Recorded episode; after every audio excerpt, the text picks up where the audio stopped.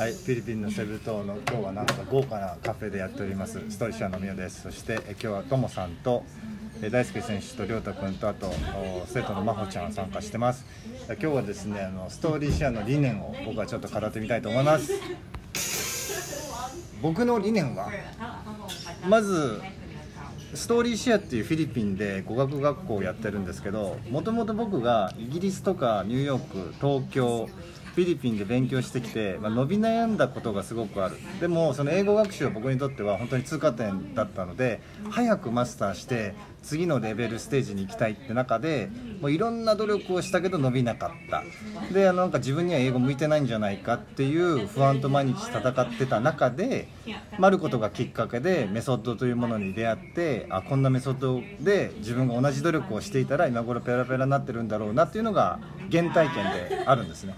なので基本的にストーリーシェアは本当に英語を伸ばしたい人のために僕は作ってそれがあるから EOP っていうのがあのその延長線であるんですね。なんよく聞かれるのがなんでストーリーシェアの EOP は守られているのかっていう質問があるんですけどあの1個最初に EOP をする時にいろんな意見があるんですよね。やっぱりいろんな生徒さんがいるからなんか基本的には EOP でやろうと。でも分かんないことだけやっぱ日本語の方が理解が早いから日本語でやるようにしようとかっていうのをやったんですけど結局つぶなんかななし崩れになっちゃって守られない。っていう時にある生徒さんが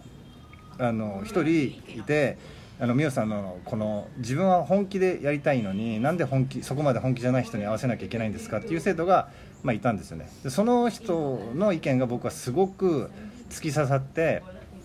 あのじゃあそういう人のためにのルールを作ってそういう学校を作ってそれでもし需要がなくて学校が潰れてもまあそれでいいやと思い思ったのがまあ1回目なんですよね。また多分そういうのがあるからあのもちろん破られる時もあるんだけどでもその破られる時はそれはもう多分これあるんですよね絶対に。絶対にその人の人はコントロールしきれないのでただ破られ破られないルールを作ることが大事なんじゃなくて破られた時にどういうふうに僕たちが動いていくのかっていうこの姿勢がオーラとなって学校全体の雰囲気を作っていくと思うんですよだからルールがあるからもう自動的に守られるものっていうものじゃない。だから韓国系なんて変な話あの EOP っていうのがあって破ったら罰金だとかあの退学っていうのはどこの学校もやってるんですよね。じゃあそれ守られてるかというとほとんど守られてない。でそれはなぜかっていうと結局システムとかルールだけに頼ろうとしてるからだと思うんですよね。だそれをみんな個々人がきちんと心の根っこの中に持ってて接するから EOP っていうのは守られていく。でそれがいい雰囲気を出して生徒さんが逆こうそういうふうに伸ばしてくれるっていうのがまあある。でこれがまず1個なんですね。であのこれ英語学校の経営者が言うのもなんなんですけどなんか英語をなんか本当に日本人たくさん見てきて思うのがざなんかもったいないことが多いんですよね。せっかく一生懸命やったりとか留学してるのにほとんどの人が日本に帰って、まあ、英語やらなくなって日本語社会に入ってまあ、楽しい思い出になったけど英語は喋れる喋れなくなっていくとかっていうのがいっぱいあったりとかあとはなんか目先のことを考える人も多いなと思ってじゃあ単語を覚えなきゃいけない文法を知らなきゃいけない発音きれいにしなきゃいけないっていう目先のことはあるけどじゃあ一番大事なこうコミュニケーション力が伸ばしていけてない。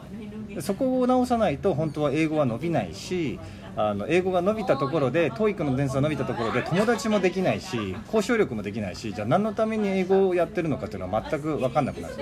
なんか読み解くだけだったら別にそんな日本にいい学校いっぱいあるんでそっちの方でやってもらえばいいと思うんですけどやっぱり留学に来るで留学を僕自身も経験して思うのはそのやっぱり人間的に成長するところだと思うんですね。でさらにあの人間的に成長するのがやっぱり留学生で留学した後に成長したとか本当に成功していく人たちってやっぱり共通点があってその共通点何なのかっていうとなんか周りは関係ないというかもちろん周りのいい環境で頑張っていくっていうのはあるんですけどなんかどんな環境でも楽しんでいったりチャレンジしていく。なんかすごく自分に突き詰めてやってる人たちはやっぱり成功してるんですね。そういうのをま伝えたいっていうのがまず1個あります。であの今スタッフさんとかを雇う側として思うのはそれだから僕からしたら顧客はスタッフだとしたらそのスタッフさんにもあのただここでなんかただで英語が勉強できるとかなんか海外で生活楽しくできるとかじゃなくてあの今その今後ですねストーリーシェア終わった後とかもしくはあの続けていく場合でもその人の人生の本当に肥やしになって、えー、伸びていってなんか夢を実現していくような力というかそういう経験をしてほしいなっていうのはありますね。変な話別に語学学校じゃなくても何でもいいんですよ。あの僕が見たいのはやっぱりみんな一人一人が輝いていくところを見ていきたいんですよね。ただ僕の方もただなんかこれあのスタッフがやりたいっていうものを何でもいいよいいよっていうのはこれはなんか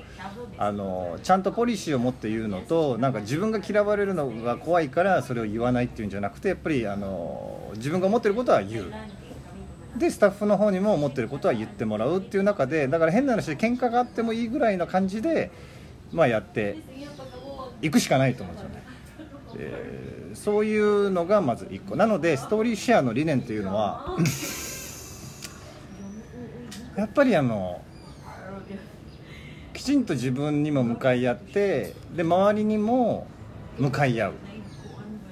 でこのストーリーシェアにいる間フィリピンにいる間セブンにいる間バギオにいる間もう限られた時間なんで人生は。あの120%完全燃焼してもらえるような場所を提供してその場所を一緒に作っていくっていうのが、まあ、理念ですね。終わりです。